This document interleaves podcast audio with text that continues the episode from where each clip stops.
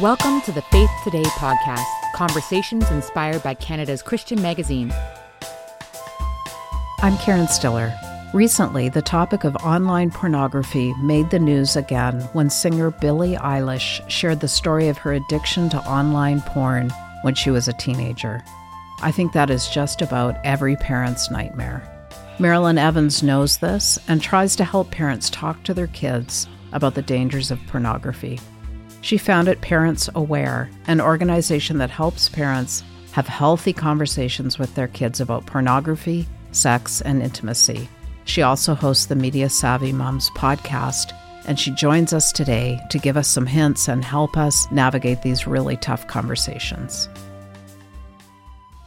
Marilyn, please tell us what is Parents Aware and what do you do?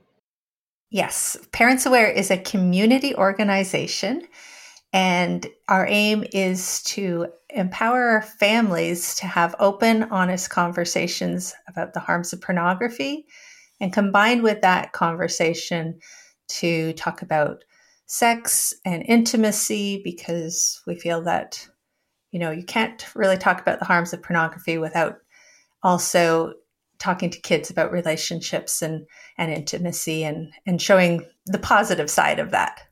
Yeah. Okay, so you're a parent, of mm-hmm. course. Do I understand you have five sons? I do. Yeah. Wow. So that's a big family of boys.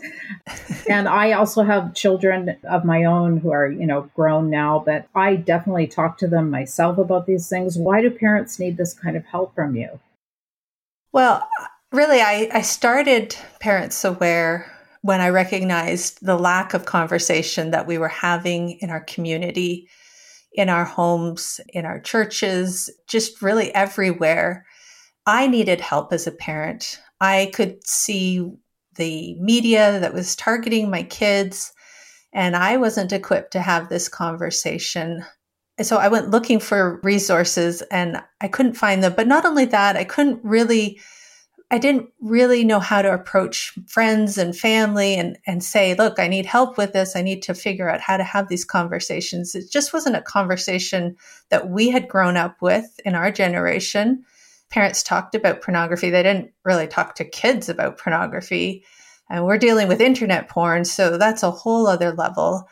And as I did research and learned what, you know, why kids were being drawn to this, I, I realized there was a whole part of the story that I hadn't I hadn't considered before, and that was the you know the biological impact, the impact uh, that it has on on kids' brains. And we don't we can maybe go into that later, but there's just so much information that was missing from the conversation. And I figured if I had questions, then other parents had questions too. And I knew I had hurdles to get over, that I had fears to get over. As I started talking to my kids, I saw how impactful it was and how much better it was to have these conversations. So I wanted other parents to have the same resource. Yeah. And one thing that I have definitely noticed, like when I was in university taking my women's studies courses, for example, pornography was, I think, generally universally agreed was a bad thing and mm. a hmm. bad thing for women in particular, in fact. But I feel like that whole thing is ancient history or that's some old feminist way of looking at pornography. It feels so mainstream, so accepted, so almost normal now in our culture. Is that your take on that as well, or what do you think? Yeah, it really has become accepted. You know, the porn industry has done a fantastic job of marketing itself and normalizing it. A lot of people will say, well, uh, okay, I would say either parents are hesitant to acknowledge that their kids could be struggling, or then there's the other side where, okay, this is just a, a phase that our kids go through, but without really looking at how damaging and devastating this pornography that's coming at our kids and and really aggressively targeting them is. And so we, we've been as a society, we bought into this marketing scheme of the porn industry. Really, that's that's how I see it. And oh yeah, it's just pornography. It's it's no big deal. Well, it is a big deal. It's a really big deal. And there still are feminists fighting it, but there's a whole other set of feminists that are like, oh no, this is okay. So it's very confusing out there. And imagine if it's confusing for us as adults, what it's like for our kids. And of course, we have the digital access, you know, immediate availability of pornography to even very young children who find it online, presumably. So let's mm-hmm. um, backtrack a little bit. You have five sons, you mentioned, and here comes mom to talk about pornography. Uh, at what age did you sit down with your own children, or what age, maybe this is better to ask, what age do you advise we do that with our kids? Sure. And and I think thank you for switching that because I I have changed my parenting over the years. So my youngest is 13 now and I will say that I started the conversation with him at age 7. Okay. You know, and that's because that's when I was starting to speak out more and realizing that I could have this conversation and people listening might say, "What the heck? That's way too young." Well, I I got a book that helped me out, Good Pictures, Bad Pictures, how to uh, porn proof today's young kids, I think it's called. It's by Kristen Jensen. And honestly, I, I, I hoarded that book with hesitation to begin with. I'm like, I don't know about this. Can I really do this? And, and I opened it up and I looked it over and I started reading and I would, I would say that maybe we were both a little apprehensive. We probably had some previous conversations, but I'm like, hey, buddy, I've got this great book. Let's read it together. And he's like, okay, whatever, mom. Well, we started reading that book. And by the time we were a few chapters in, his older brother had hopped on the bed. Like we read a chapter or two a night. And he was totally engrossed in the book as well. And it just was kind of a starting point for me to say, okay, my kids are thirsty for this information. We really can't, you know, we don't need to be ashamed to talk to them about this. I'm preparing them for what's out there. And now they're empowered with knowledge and information. And that, you know, we didn't just stick with the book. We've had many ongoing conversations since then in all sorts of different ways. And that's what I, I just, um, I, I recommend to parents is try not to just put it in a box that this is a conversation to have in this type of way. Like just think of how many different ways you can approach the topic. So we want to safeguard our kids with protective information. And if they're three, four years old, then that's, you know, telling them about their body and making sure that they feel comfortable talking to you about their body. And as they get older and they're on devices, and what kind of dangers could they they come find online? Like a lot of I hear a lot of parents say, Ooh, I don't know if I can use that word pornography with my kids. Like, would you do that? And and it's just a word. It really is just a word. And we we put the the the anxiety around the word. Is it embarrassment? Like why why would they not want to use the word pornography? They're just trying to shield their kids. They don't want their kids to understand that this is out there. Is that what it is yeah, I think we put all, and it is, it, it's a shame packed word. It's a difficult word. And I won't say that it wasn't difficult for me either to, to start using that word. But it's because we bring all of our, our knowledge and information and attach it to that word. But when we're talking to our children, they don't have all that knowledge and information. So we get to give it to them bit by bit. We get to control the conversation and by listening to what kind of questions they have. Whereas when they're confronted with it online, they don't have any control over the conversation. We don't have any control over the conversation. They're just bombarded with information and more than they know and and they don't have any words to define what it is. So I'm guessing that a lot of Christian parents, for example, and we certainly relied on this, although not exclusively. I think we we were parents. We were not afraid to say the word. I will say that we. I think we dove pretty headfirst into this stuff. Having said that, we also were definitely relying on you know family filter systems or whatever on our internet, and uh, but also knowing full full well that they could go to a friend's house and access things that maybe they couldn't access here. or That that was just kind of a partial protection. But I think some of us do get stuck on if I do that, then there's no way. And can you speak to that? Yes, thank you for asking. So I always say conversation first, relationship first. And it's not that I want to avoid filters and parental controls. Those are awesome. Implement them. Do, you know, learn what you can about the tech your kids use. But I find parents are always trying to chase the next filter, the next tech. How do I learn about the next app? And if you go that route, you will never catch up. You will, tech just changes so quickly. And we start to rely on it as the solution. And I say, why outsource what you can do best? And you can have the conversations with your kids that they need. You can ask the questions. I've often compared it to a game of rock, paper, scissors. So filters and parental controls are like picking one of those items. Let's say rock, and it's always rock. Well, what happens when paper comes? Actually, I usually use scissors because it's much more dramatic. Let's say we use scissors and then along comes a rock and it just squishes those scissors. But if it's open conversation, you can adapt it. You can change it. When it needs to be paper, it's paper. When it needs to be rock, it's rock. And if you make a mistake, well, you can go back and fix it. But if you're not having those conversations, you don't see where things are going wrong. So I love what you did you had the filters, you had the parental controls, but you recognized that they weren't going to safeguard your kids in every circumstance, that your kids needed the information. So, wow, I mean, that's amazing. So, what how often do these conversations happen? Because I will share also something that happened in our household is that our boys specifically would be like, "We get it. We're we're not. We won't. We've never. We won't." Like and I think uh, you know, maybe almost felt mistrusted by us because we brought it up so diligently. it's like, this is weird. I don't want to talk to you about this anymore. So, how do you pace yourself? Like, is there a formula? I don't know if there's a particular formula, but more often than we are having is good advice. If you're overdoing it, I think that's okay.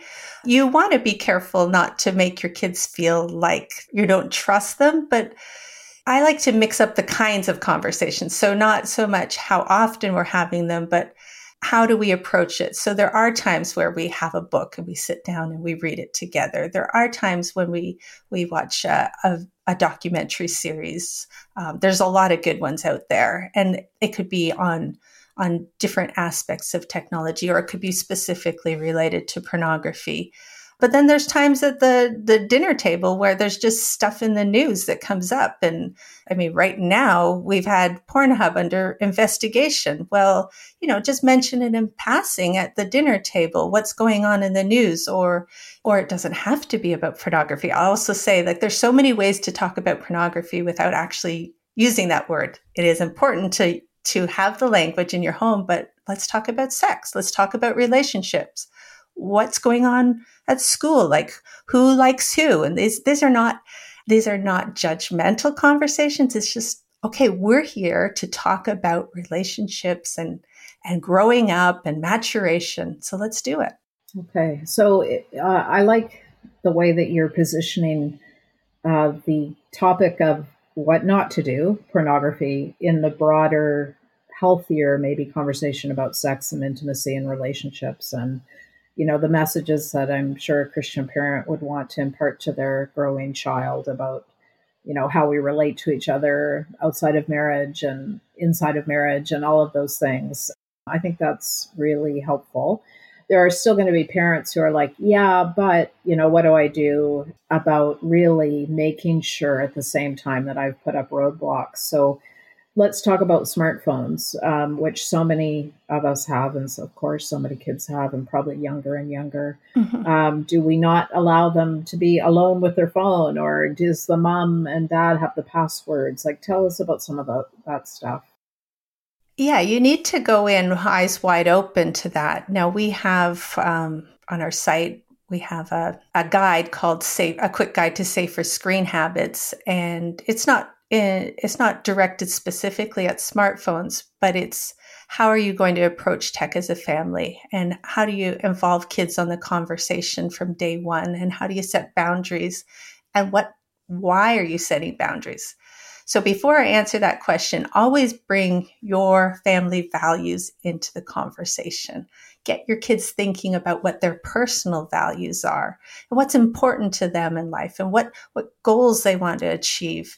And then build your tech plan around that and help them see why you have this plan together. So instead of mom and dad enforcing this, these rules upon kids, get kids to build the rules with you, and you're going to have a lot more success.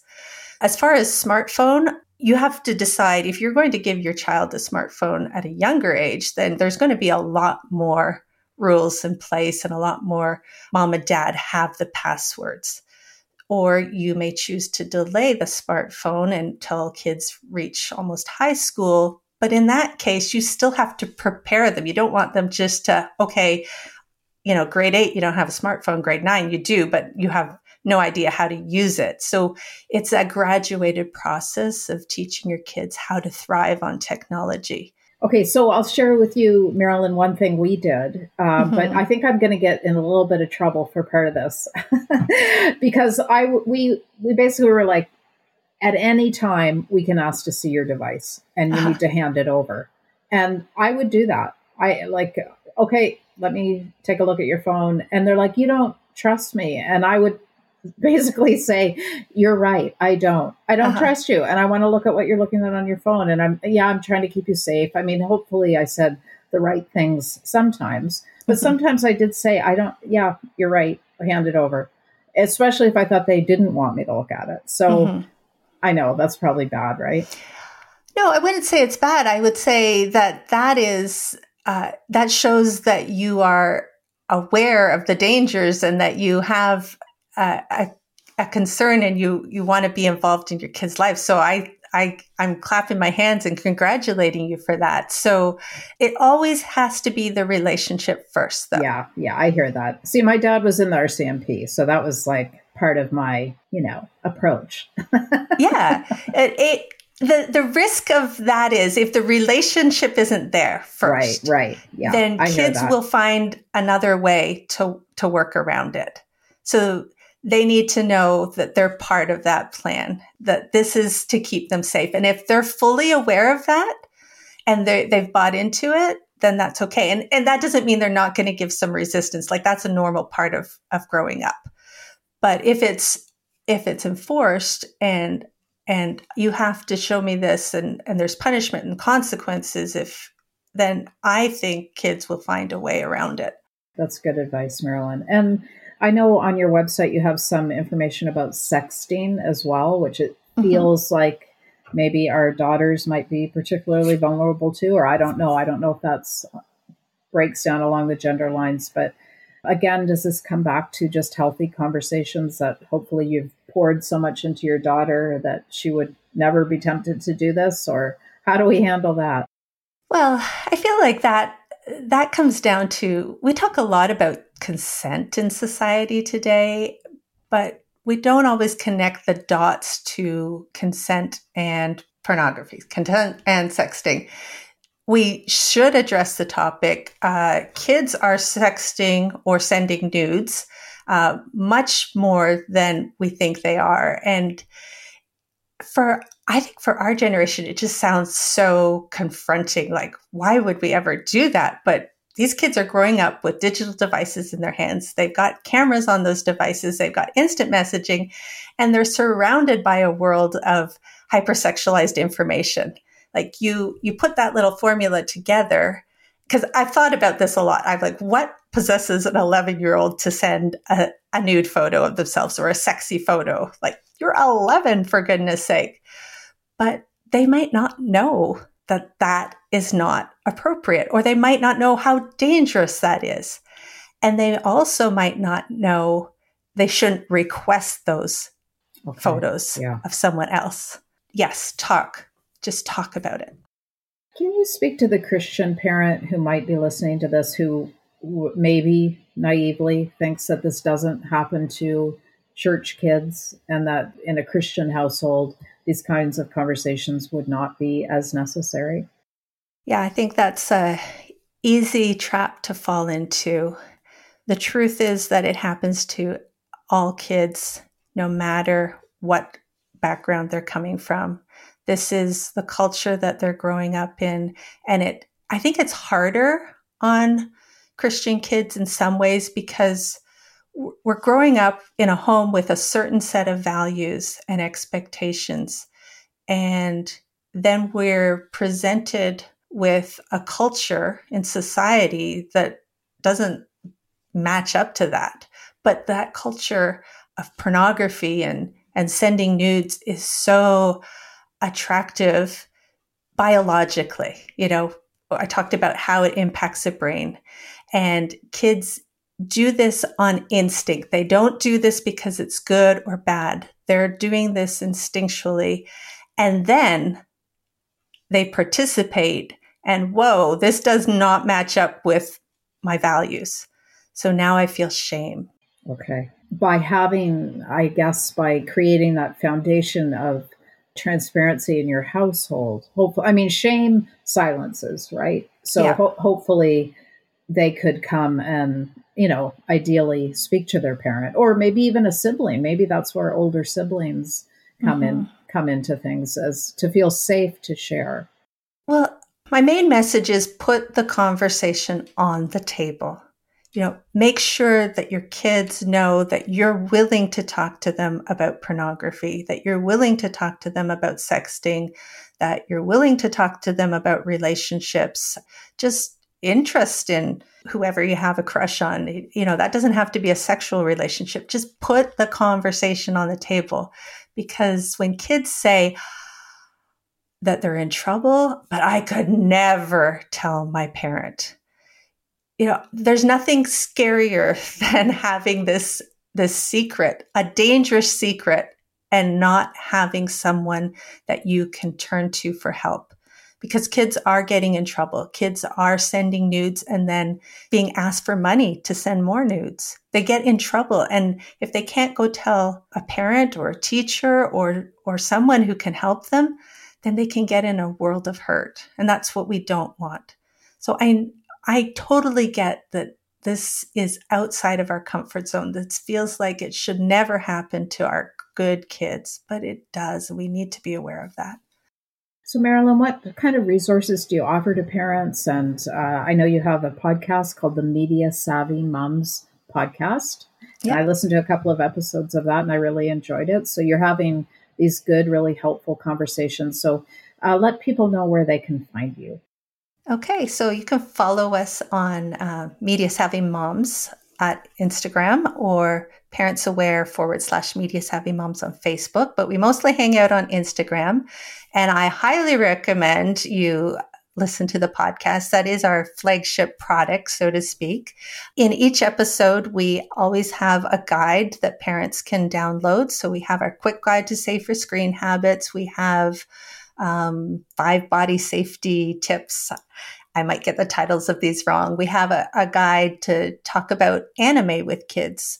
Dangerous media can be found in any source. And I'm not saying that there's anything wrong with anime as a category, but kids have found themselves in dangerous territory. Uh, we also have 10 conversation starters to talk about pornography. Oh, helpful. Mm-hmm. And we have a digital course coming up soon. So I know that parents feel like just stuck like i don't know how to have this conversation. I don't know how to start this conversation. So our digital course is coming soon.